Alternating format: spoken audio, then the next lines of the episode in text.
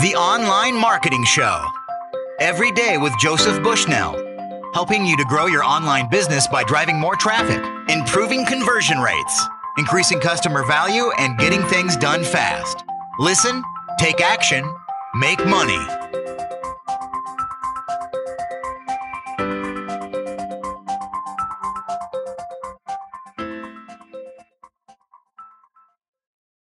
Hello, welcome to the Online Marketing Show. I'm your host, Joey Bushnell. Today we are joined by a top copywriter, Doberman Dan. Go to dobermandan.com to find out more about him. Dan, thank you so much for being with me today. It is my pleasure. Thank you for inviting me. Dan, how did you become a copywriter? Well, I'll make a long story short. Um, I was a police officer and decided I wanted to be an entrepreneur.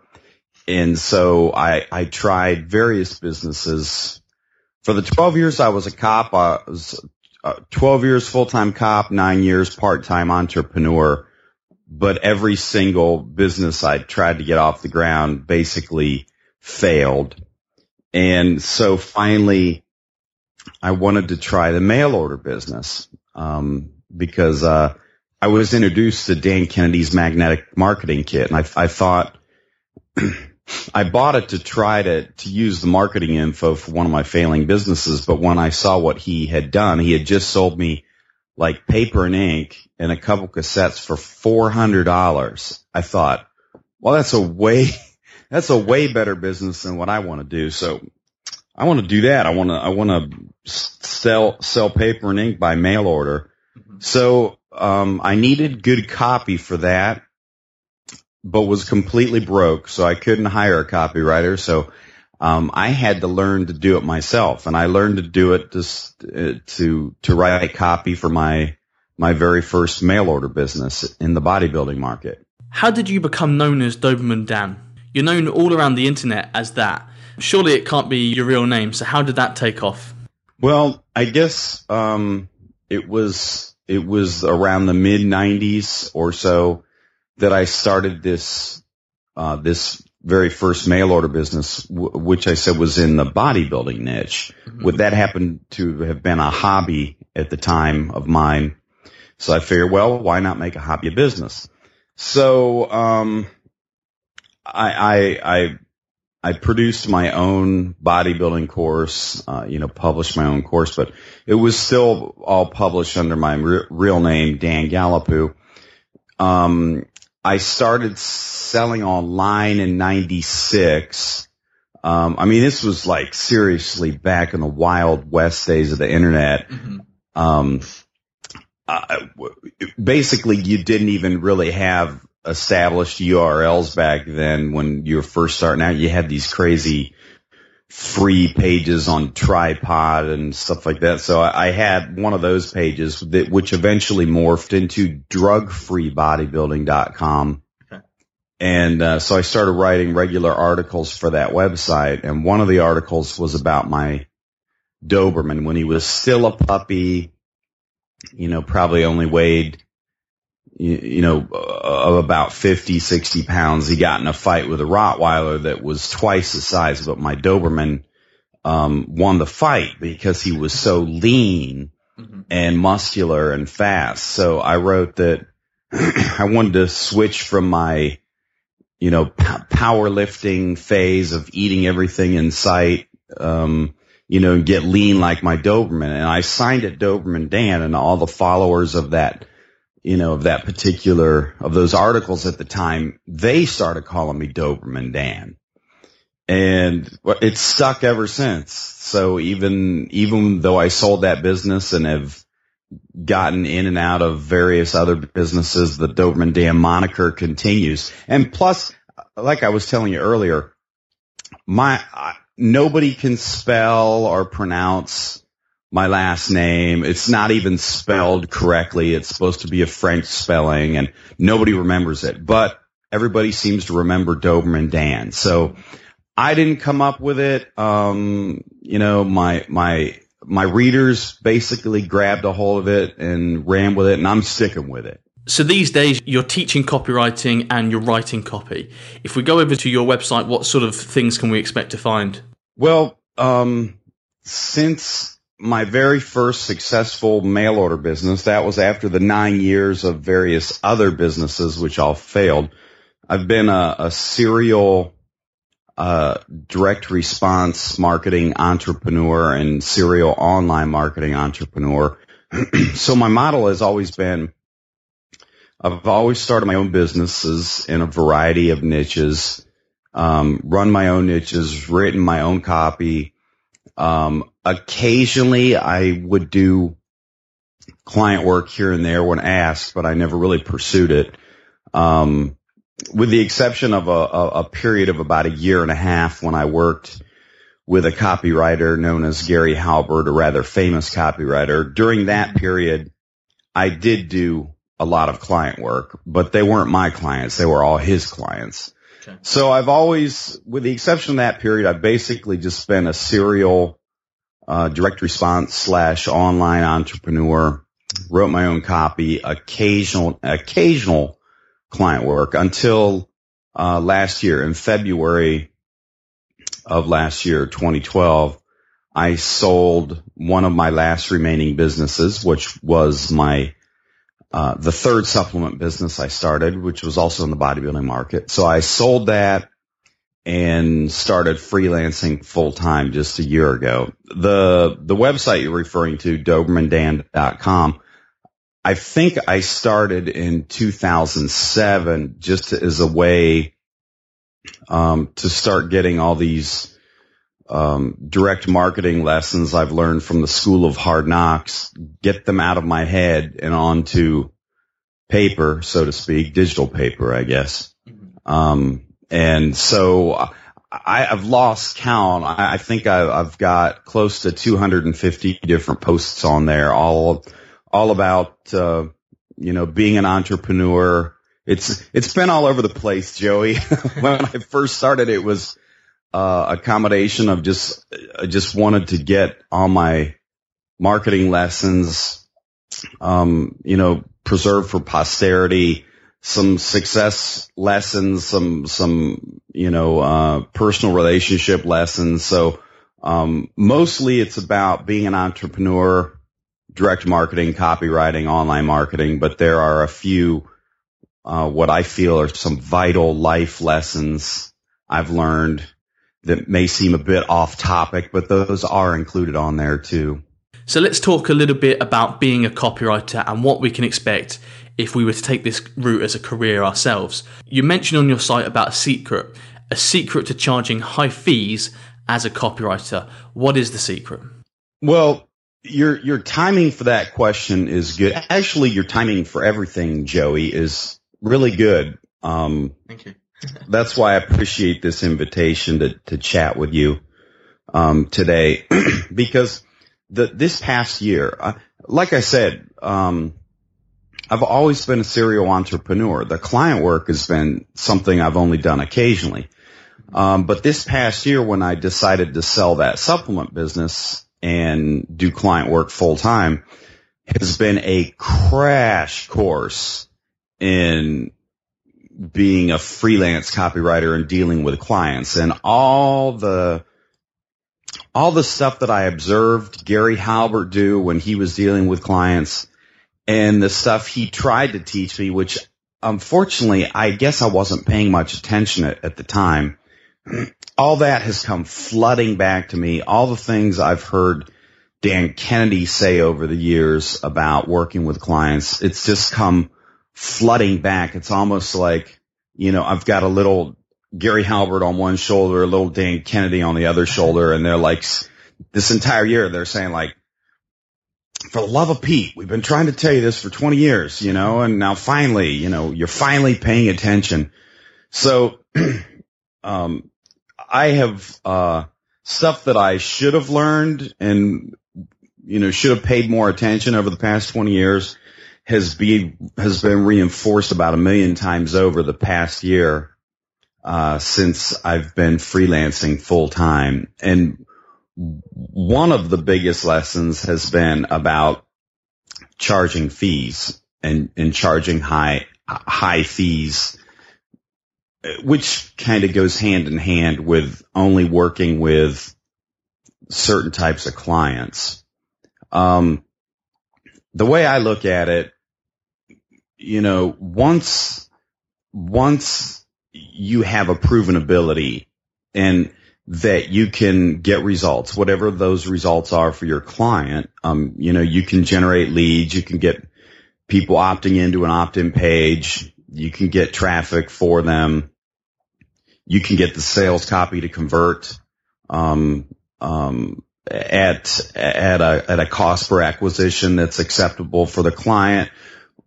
Whatever the goals are for the client, once you can do that and you can show results that you can do that, I don't care if you've been writing copy, you know, or you've, you've been a freelance copywriter for hire for the past two months or the past 30 years. Once you're a proven entity, you are, uh, you're, what you're able to do is extremely value, extremely valuable to a lot of businesses and not just online businesses or businesses that use direct response marketing.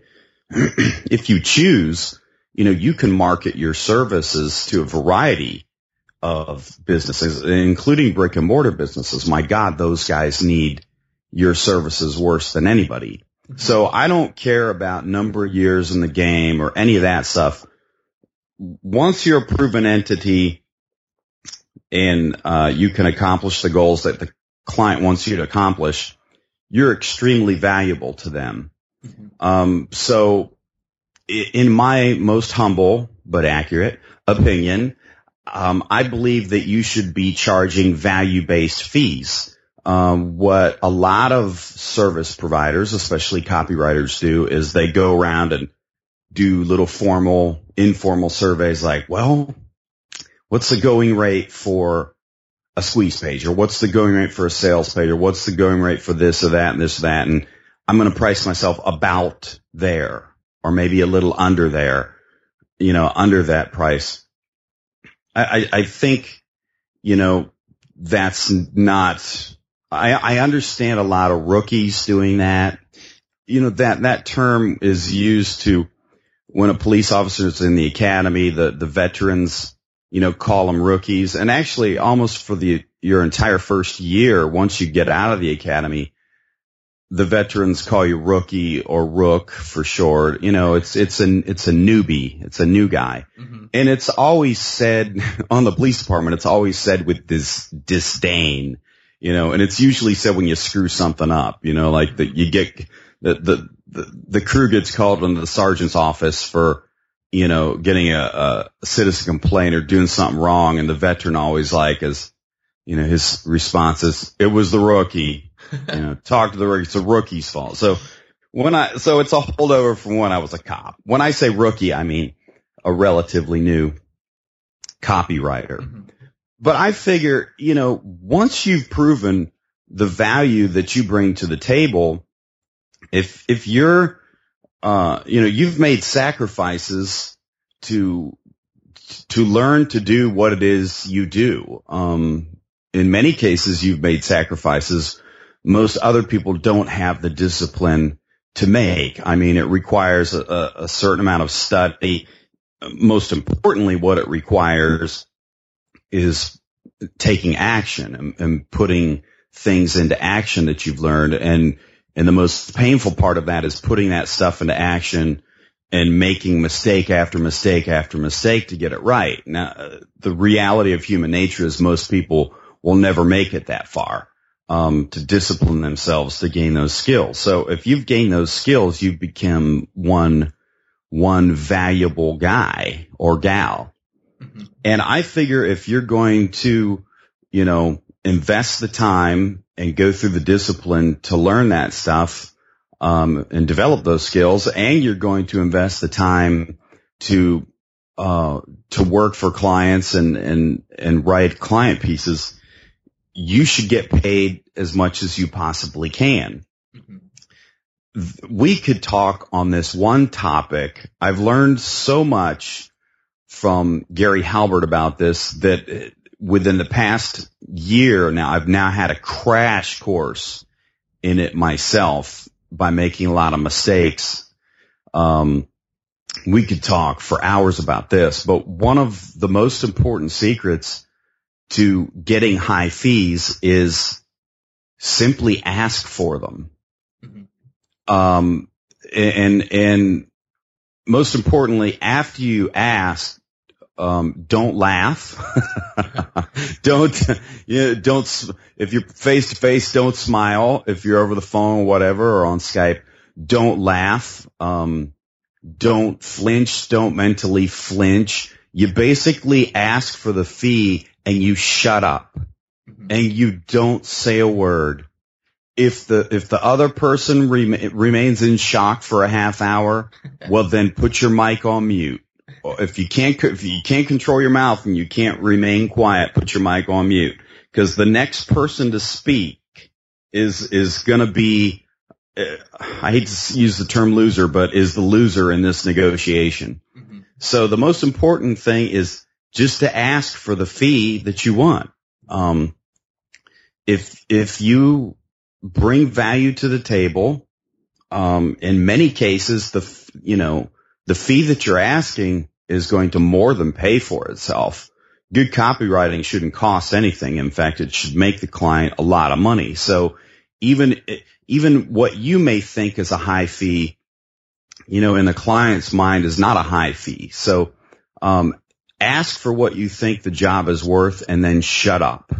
Do you regularly turn away copywriting jobs if you feel it's just not something that you want to be getting involved in or you just don't see that it's a good fit for you? Are you more than happy to turn that project away?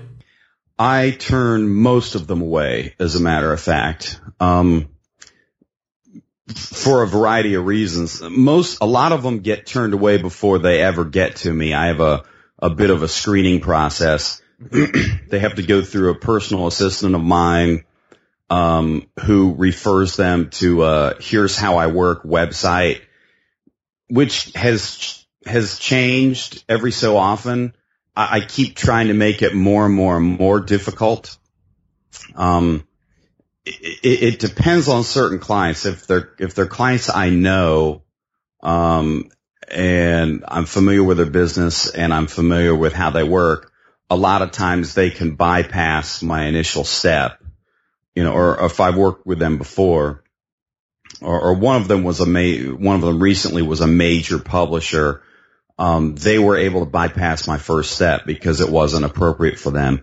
But if it's somebody new, I've made this initial step rather difficult for most people. So for most people, it's, it's just, they don't want to jump through my hoops. So they eliminate themselves before they ever get to me the ones who do jump through my hoops, a lot of them get turned away just because I, I just don't feel that they're a good fit for me. I don't want to work in that particular niche mm-hmm. or for whatever reason, um, I don't want to work with them. If we do wind up having a conversation, if I immediately get a bad gut feeling about them, they're, they're gone. And, you know, about that question, do I turn copywriting jobs away? And your question about fees, there is a very pragmatic reason I can do that. Um, I can only take the really high fee gigs and I can turn away most of the copywriting jobs I'm, I'm offered. If, if you would like to hear that pragmatic reason, mm-hmm. um, and this is something I encourage most young copywriters to do. There is there's a financial reality here.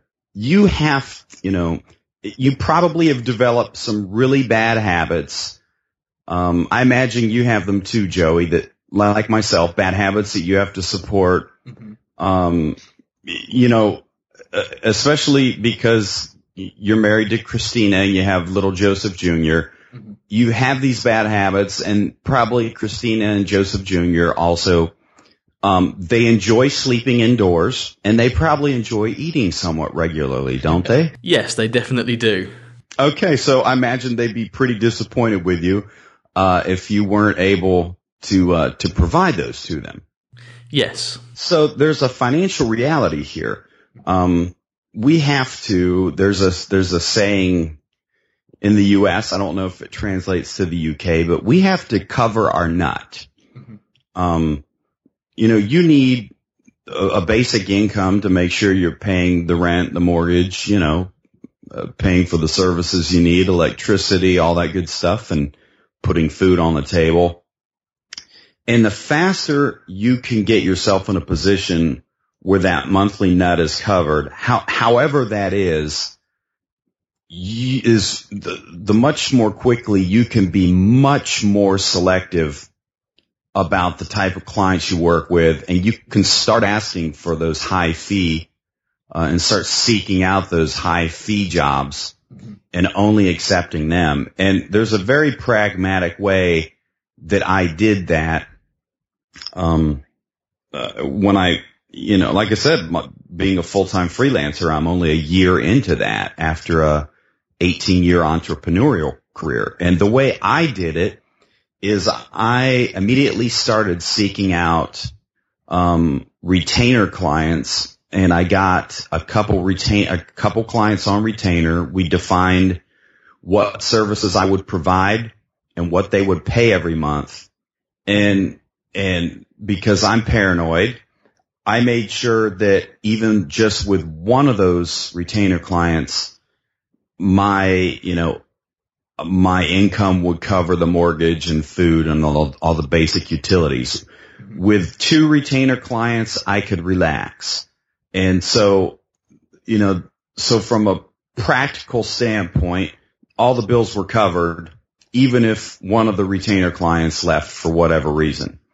Um, with two of them, I could relax and it allowed me to be extremely selective about other clients I could take. And, and I really encourage, um, you, you know, freelancers to get themselves into some kind of situation like that where their monthly net is covered. It's, it's great to, it's great to talk all the attitude stuff like, well, you know, hey, you know, you request these high fees and you turn down these gigs that you just don't feel are ideal and blah, blah, blah. But hey, rea- the reality is you have to pay the rent and you have to eat. Mm-hmm. And so, um, you know, uh, y- y- there may be gigs you have to take that aren't ideal paying gigs, whatever. But the sooner you can get yourself into the situation where the monthly nut is covered, um, the sooner you can, you know, start being way more selective about what clients you work with and, and only going with a higher fee opportunities. Brilliant. So we make sure that the bills are covered and then the extra on top, we can afford to be more selective. I guess in a way, the fact that people do have to go through this process just to get to you, there is no neediness from your end and they're probably going to be mentally preparing themselves that they're going to have to pay quite a bit to buy your services. So, do you find that when you do come to reveal your price, do they gasp out loud or are they a bit prepared? They kind of knew it was coming? Um, they, yeah, in most cases they are prepared for it because they are the, the, the, the hoops they have to jump through. They're prepared that there is a, um, a minimum, a normal minimum range of fees depending upon what they want done. Mm-hmm. They're prepared for it. The whole system is engineered. So, you know, they obviously know there's no neediness. You know, now you can try to engineer it so even if there is a neediness on your part, you can try to engineer things so you don't broadcast that neediness. The, the, the problem I've had in the past, because listen, I've been, I've gone broke a lot. Um, I've had so many businesses fail. I've, I've done so many stupid things with money. I've gone broke and I've had to start over a lot of times.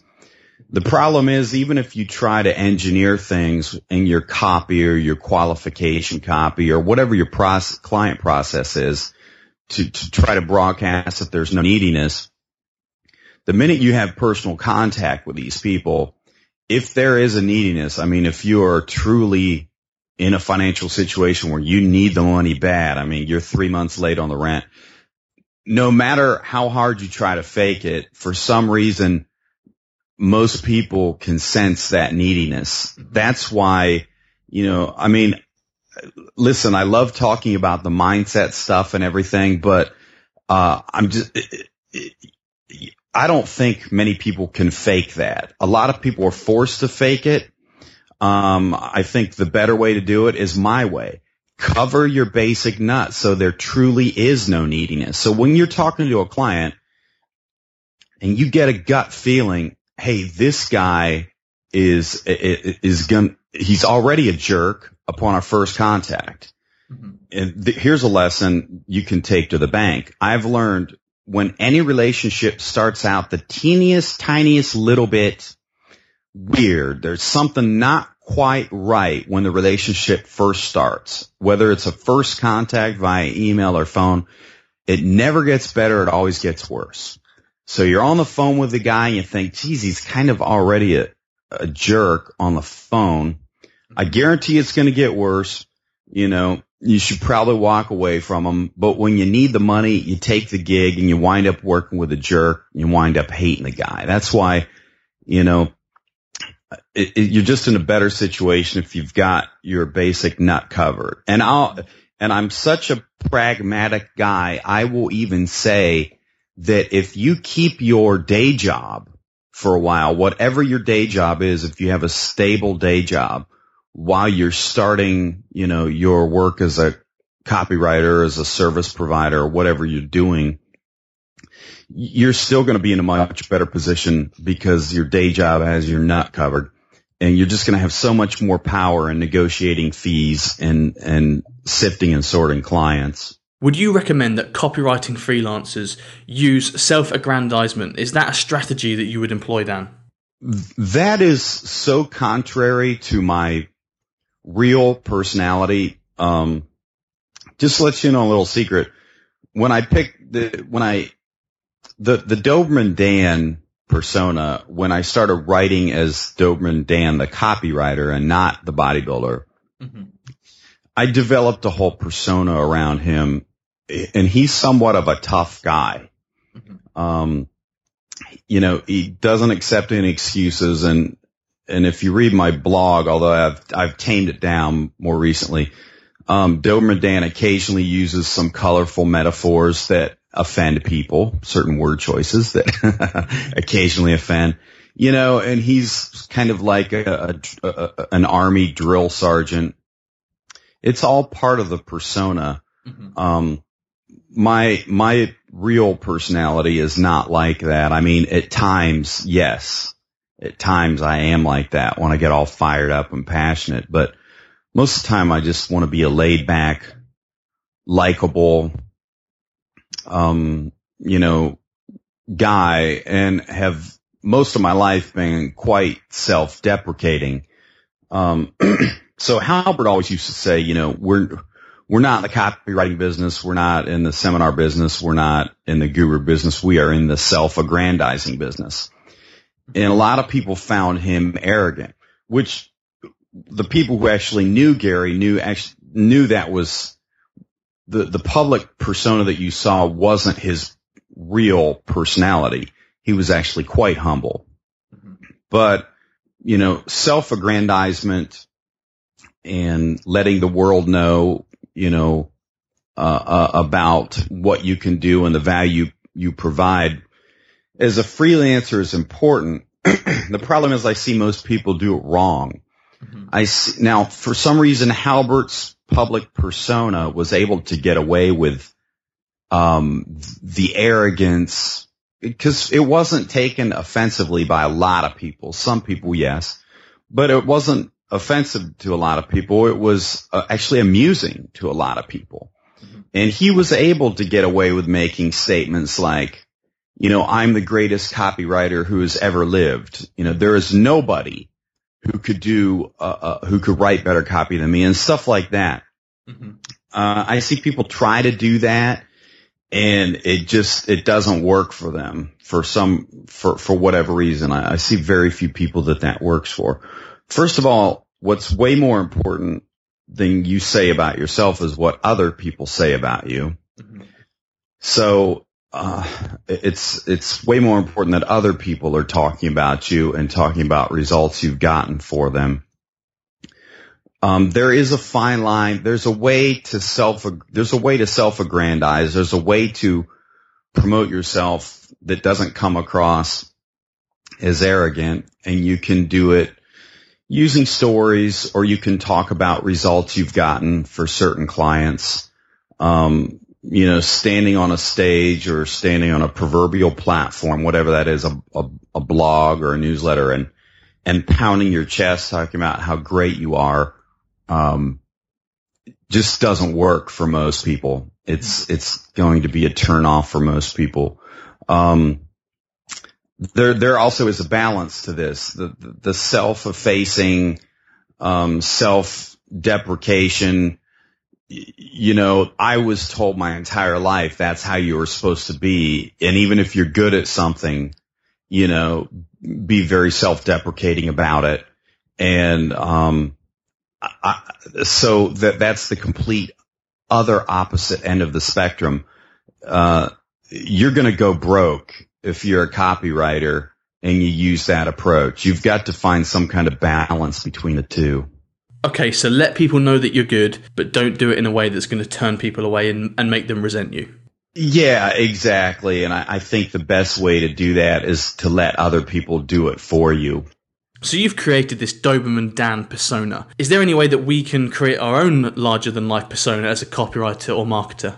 Well, I think it's a good idea because um, here's one thing I've discovered what clients are looking for. And I just had this conversation with a uh, a service provider the other day. You know, he, actually heard the client the client's sigh of relief on the phone when he expressed uh, his confidence in his own ability. She was just looking for somebody who could just, you know, rather than waffle and say, well, you know, we may, you know, we may, we may not get these results. It may take a while. Well, it depends. All these waffling answers. His answer was, yes, I can do that for you. And, you know, he literally heard her sigh on the phone. Mm-hmm. Um, people are looking for a leader. Um, and a lot of people who hire consultants or freelancers of any kind, they're, a lot of them are looking for a scapegoat. They can't handle the responsibility themselves, um, or it stresses them out, or they don't want the responsibility of the results if things go wrong. So when they hire you, you become that person. You take everything off their shoulders. So a person who's kind of wishy-washy and, well, you know, they ask a question and the answer is always, eh, it depends. Um, you know, I, I don't know. This, this, this could be, we could get these results you want. We could not. It, it depends. You know, even though that's the truth because you can't predict anything and all kinds of different things can affect your results uh, and all a variety of things outside of your control can affect the results of your copy. Heck, the copy is just a very small portion of the success of, of any uh, website or direct mail piece or business or anything. And all that is outside of your control. People are looking for a leader and the larger the life person persona or personality helps. Um, it's, it's basically just creating a, a, a more confident, better version of yourself. Your good qualities get exaggerated. Um, your bad qualities either aren't mentioned or or they're mentioned as a way uh, to teach a lesson. Like you know, my going broke a bunch of times. Well, you know, that's been very instructive for my clients. And I've explained exactly how, you know, people don't understand how can you go from making millions to going broke? Well, I, I can tell you it's extremely easy to do. I'll tell you exactly how to do it. so, you know, the bad things I use as instructional lessons and, um, you know, we're all flawed, fallible, and hurting human beings um, we don't need to portray that when we're positioning ourselves as the expert and trying to get hired as an expert. We need to portray uh, the best version of ourselves that we can. And one way to do that is to create that larger than life persona. Um, you know, don't, don't go over the top. Don't, don't make yourself into a superhero. Um, in fact, superheroes are a great study. Every superhero has a weakness. Mm-hmm. So if you create this larger than life persona, that you're the best copywriter in the world, you've never had a failure and everything you write turns to go well, you've just completely destroyed your credibility. Um, but if you create your larger than life persona, magnify your good points, but yet still talk about your faults, you know, you, um, you know, in a way that's instructional, that's how you create a, a persona like that. You mentioned that there are some outside factors which affect the results that you can get from your copy. Do the top A-listers always write great sales letters that make a great ROI, or can even the A-listers still sometimes go wrong? Most of the guys that we that have been positioned as you know the best of the best and are are, are the copywriting heroes. Most of them um, fail more times. Their pieces fail more times than work. A, a great example is Agora, one of the largest direct marketing companies in the world. They have the sharpest direct marketing minds working for them. They have these nerdy uh, accountant engineer guys with pocket protectors who have these crazy um, computer programs that can predict stuff that you know that that seems impossible to predict as far as numbers go. They, you know, their their managers are the best in the world. Their marketing directors are the best in the world. You know, they've got decades of experience. They hire the best copywriters in the world. Here's their track record. Out of every 10 projects they try, on average, seven of them are, are bombs and are abandoned because they just show no life. They're not even worth pursuing. Seven out of 10. Of the remaining three, two are, you know, to use a baseball term, are base hits. Mm-hmm. Um, they're tweakable. They could be improved, but, you know, nothing to write home about. One possibly is a home run and is a, is a big hit. Mm-hmm. That's out of 10 and that is with the best talent in the world, um, more money than God to work with to test these projects, the best marketing people in the world, the best copywriter, copywriters in the world. That's their average track record. So now why should the rest of us expect any better? You could resurrect, um, Gary Halbert, Gene Schwartz, um, you know, combine, uh, um, you know, Robert Collier, um, Caples, combine their minds with the greatest living copywriters in the world now, Jim Rutz, Gary Bencivenga, Clayton Makepeace, um, uh, Arthur Johnson. I, I, probably shouldn't have started mentioning people now because I'll, uh, uh, David Deutsch, a friend of mine, I'll, I'll, leave people out and now they'll be offended if they hear this recording, but you could combine all their minds together and write the greatest piece of copy ever written. And that, and that thing could still bomb mm-hmm. because the copy is a very small part. And, and usually in most freelance arrangements, uh, the most important parts are completely outside of the copywriter's control. The only thing the copywriter is told to do is to write the copy. And the copy really is just a very small, uh, small, uh, percentage of the success of the promotion. Maybe, maybe 20%. That's good to know that even the best copywriters from time to time can still have a piece of copy that doesn't perform as they'd like. So I think for the rest of us, that's quite comforting. Um, oh, absolutely. When uh, I worked, I worked side by side with Gary Halbert for a year and a half. In fact, for most of that time, well, for four months, he, he shared my home in Costa Rica. He was a roommate. And then he talked me into moving into the same apartment building as him in Miami. So, um, we were together a lot of the time and we worked on a lot of projects together. and most of the stuff that he wrote, um, did not, not only did it not work out, some of it just didn't work out and needed to be tweaked, but most of it was just a pure 100% bomb.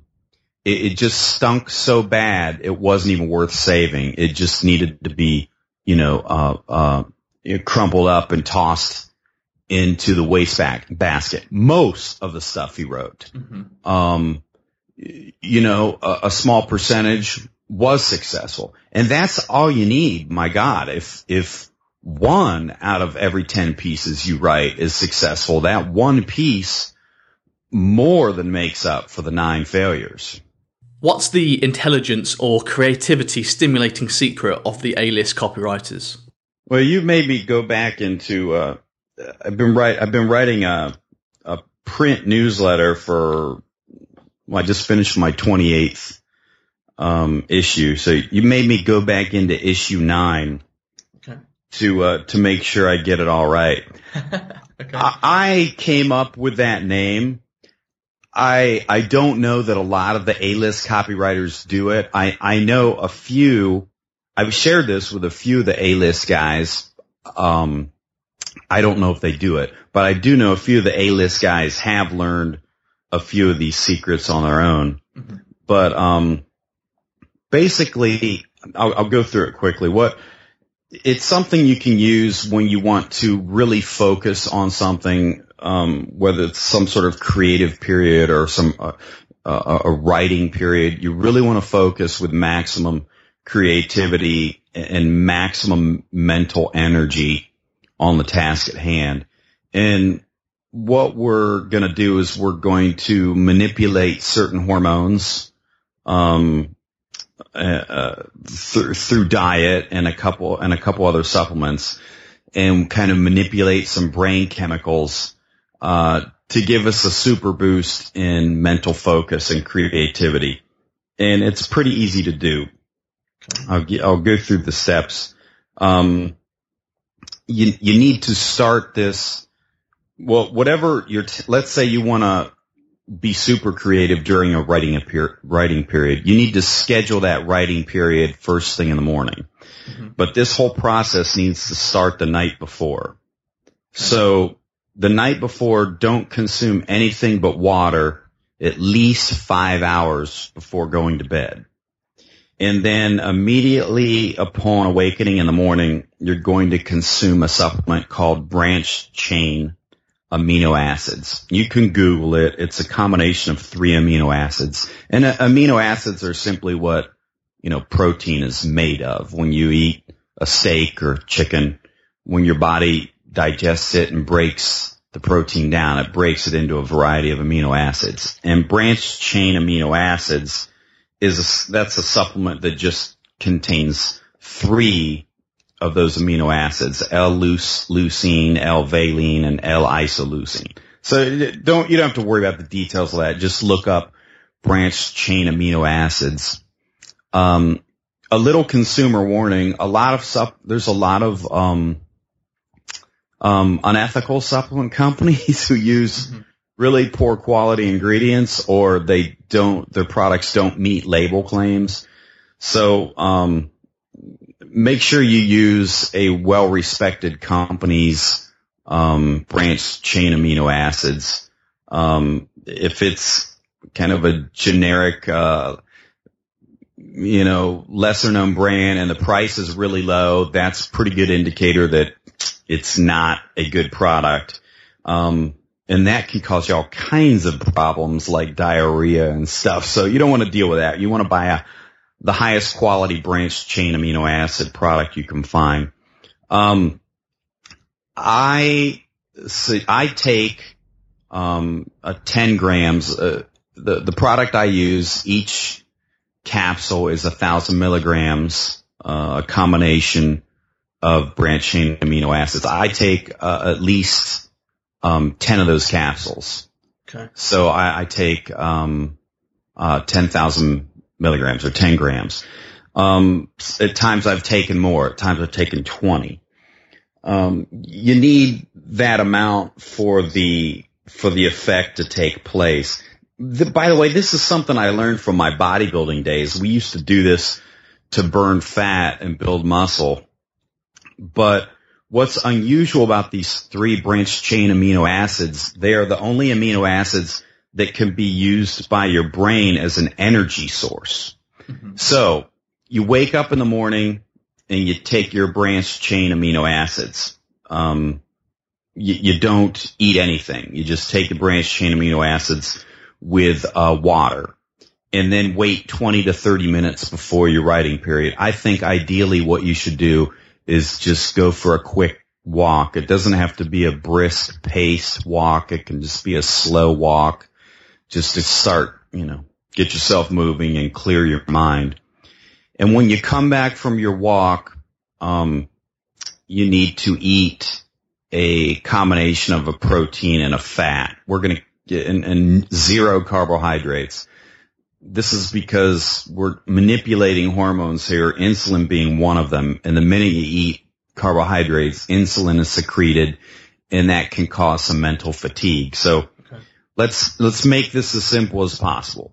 Uh, the 30 minutes after taking your branched chain amino, amino acids, eat two eggs, however you want, hard boiled, um, scrambled, however you want, just two eggs. They contain the ideal proportions of protein and fat and there's no carbohydrates, which we have to avoid carbohydrates like the, the plague for this work. In fact, if you go through this whole process and you eat any kind of carbohydrates, like you have a little bread with your eggs, you've just ruined the entire effect and it's not going to work. Okay. So, so eat a couple eggs and, and I like to, um, you know, just eat that I'm not totally satisfied. I like to still be a little bit hungry. Um, Halbert even, he recommended that people write when they're hungry. So just a couple eggs or just one egg.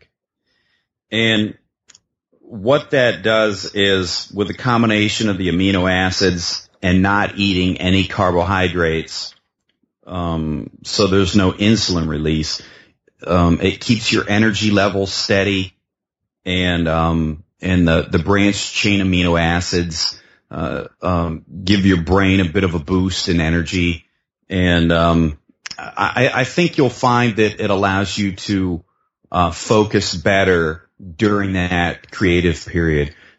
There's a way that you can take that up another notch if and, and put it on on steroids, quote unquote. Uh, in addition to everything I just described, we can add a drug to this process, which can be quite helpful for stimulating creativity and, and, and mental focus. Um, don't worry, it's a legal drug. It is, it is now my favorite vice and drug, and that is caffeine. And I prefer my caffeine in the form of coffee.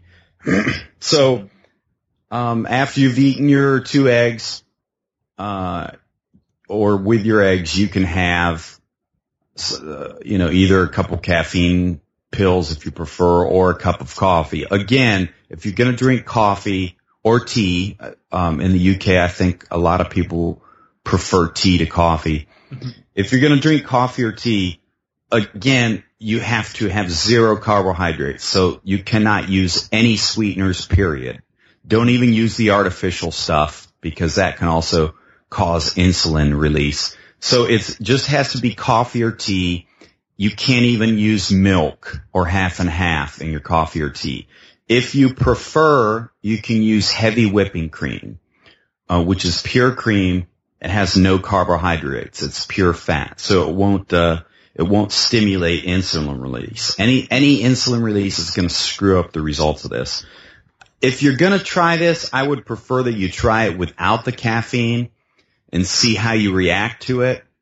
And then maybe wait a week, try it again and add the caffeine to it and see if that takes it to another level. But I think what you're going to find is it's going to allow you to, to, uh, focus much more on on the task at hand. Your mind is going to want, want, wonder I'm sorry, wander, W-A-N-D-E-R, less. Um, and you may find yourself coming up with much more creative ideas than you normally would. The most important part of this, though, I think you're going to find is just a much more intense focus. Do you find that it's a very subtle change or is it very noticeable? Um, for some people, it can be subtle. Uh, other people, it can be quite dramatic. Okay. Um, especially if people are accustomed to eating a breakfast consisting of some sort of cereal like cornflakes, or they just have some toast or fruit, um, and that's their breakfast. Um, those people are probably going to feel a rather dramatic effect because see, like if I sit down to a breakfast of just toast, mm-hmm. um, that immediately stimulates an insulin release. Um, you know, it spikes the blood sugar. This, this all goes back to my bodybuilding days and how, how I wound up, you know, turning this into a copywriting lesson, God knows, but, um, so those carbohydrates um, stimulate or a donut or whatever you prefer. It stimulates an immediate release in blood sugar, which, um, you know, is a, is an immediate energy boost. My God, add coffee with or tea and sugar and a crumpet or something like that, and you get this immediate energy boost.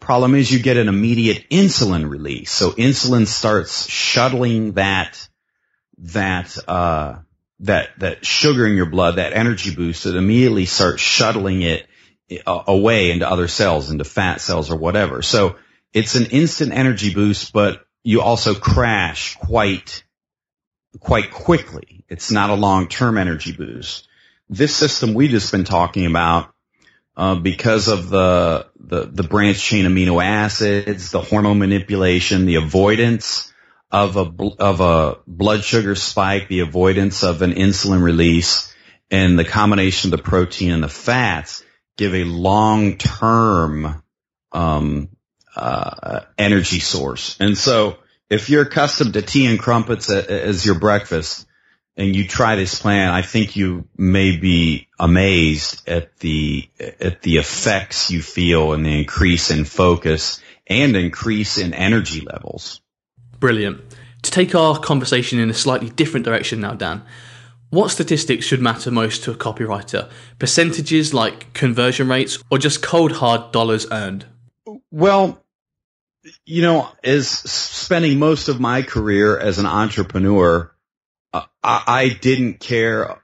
I mean, I tracked, um, I, I tracked percentages, of course, but frankly, I, I didn't care about them. The only thing I cared about was, uh, you know, bottom line net profit. Mm-hmm. Um, or if it was customer acquisition program, all I cared about was cost per acquisition. Um, you know, I knew my numbers. I knew what each customer was worth to me on average lifetime customer value. I knew what I could afford to spend to get a new customer. I, I didn't care, you know, my customer acquisition response was, you know, point zero zero zero zero zero zero one. I really didn't care. Um, as long as it brought in new customers and it brought in customers at the cost per acquisition that I wanted to stay within, you know, to hell with uh, percentages. Same thing when I was promoting products on the back end. If I invested, you know, X amount of dollars in a back end promotion, um, you know, and the response was, you know, uh, 0.000005, yet, you know, I had a five times return on investment. I just could care less. Mm-hmm. about the response percentages. Um, I wrote a, um, I wrote a piece of copy. Um, this was back when I actually was looking for clients. I wrote a piece of copy that got a 100% uh, response. Um, sent to cold list, completely cold list, people who didn't know me from Adam and I got a 100% response. Well, guess how much money I made from my piece that had the 100% response? Uh, I'm not sure. Millions? I zero. I made nothing, not one cent. In fact, I was actually in the negative because um, I sent it via FedEx. So I had to send it to each prospect via FedEx, which was a little bit costly for me back then. Mm-hmm. So 100% response on a piece of copy and I lost money. So frankly, I don't really care about percentages. What's even working for clients, you know, I see a lot of freelance copywriters bragging about, well, I, on a recent piece, I got 40% response. That tells me nothing. Yeah. Um, that their client could have lost millions on their promotion that got a 40% response. I'm not that, I really don't care about percentages. I track them. Um, but more importantly is, you know, what is important to the client? A recent client, his, his criteria was, um, he said mate, because he's from New Zealand. He said mate, although that's a common UK term too, yeah, isn't it? It is, yeah. So he tells me, mate, if we can get new customers for $150 each, I'm going, I'm going to be ecstatic. If we're a little over that, that's fine. If we're under that, then, um, you know, we're going to have a huge party. And he didn't care if my piece, you know, he didn't care about the response percentage. That, that was the goal we were shooting for. So, mm-hmm. um, based on my experience as spending, um, the, the past 18 years as a serial entrepreneur and now the past year as a full-time freelance copywriter. Yes, we track percentages, but that's really not important. Brilliant. I often hear the term control being used as a copywriting term. Can you clarify for us, Dan, what is a control piece? A control piece is the piece that you're using or your client's using currently that's working for them right now, whatever that is. Um, an email, a, a, website, a direct mail piece. It's the piece they're using uh, that's working and um, a, a, a, lot of times you'll hear about beating the control. They um, once people have a control that's working for them, it's either acquiring customers at the cost they they want to acquire customers uh, uh, for, or it's a back end piece. It's returning a certain percentage return on investment, or or making a certain amount of money each month. They want to you know, constantly tweak and improve that so they get better results. And that's when you hear the term beat the control or, you know, I want you to beat the control. What they want you to do is either write a new piece that works better than their con- current control or, or make some changes to their current control to try to get it to perform better. I know this is a huge topic, Dan, but what would you say are the main factors what are the things that you would try to tweak first of all if you had to try and be a control piece? Well, the first thing I look at is uh, the copy definitely is not the most important thing. Uh, the most important thing is the eyeballs reading the copy.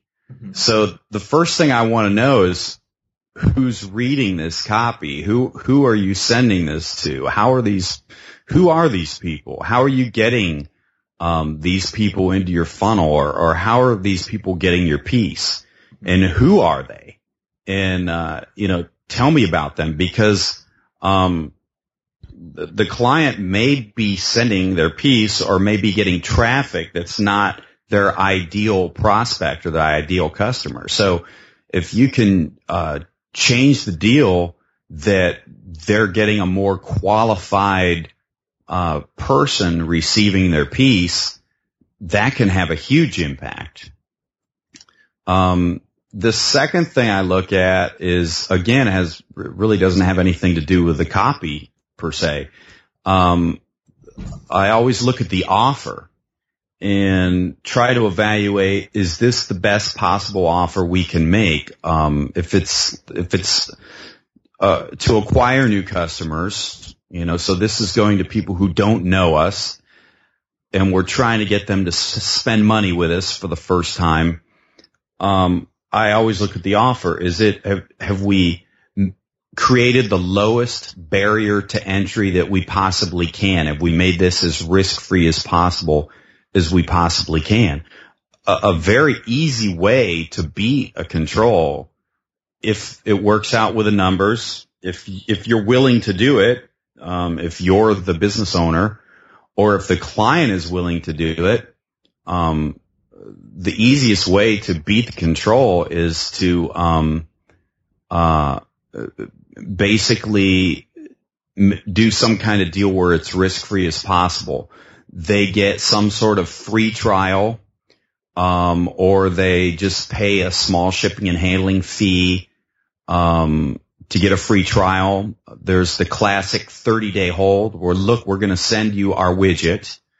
Um, you know, give us your credit card number so we can charge you a shipping and handling fee.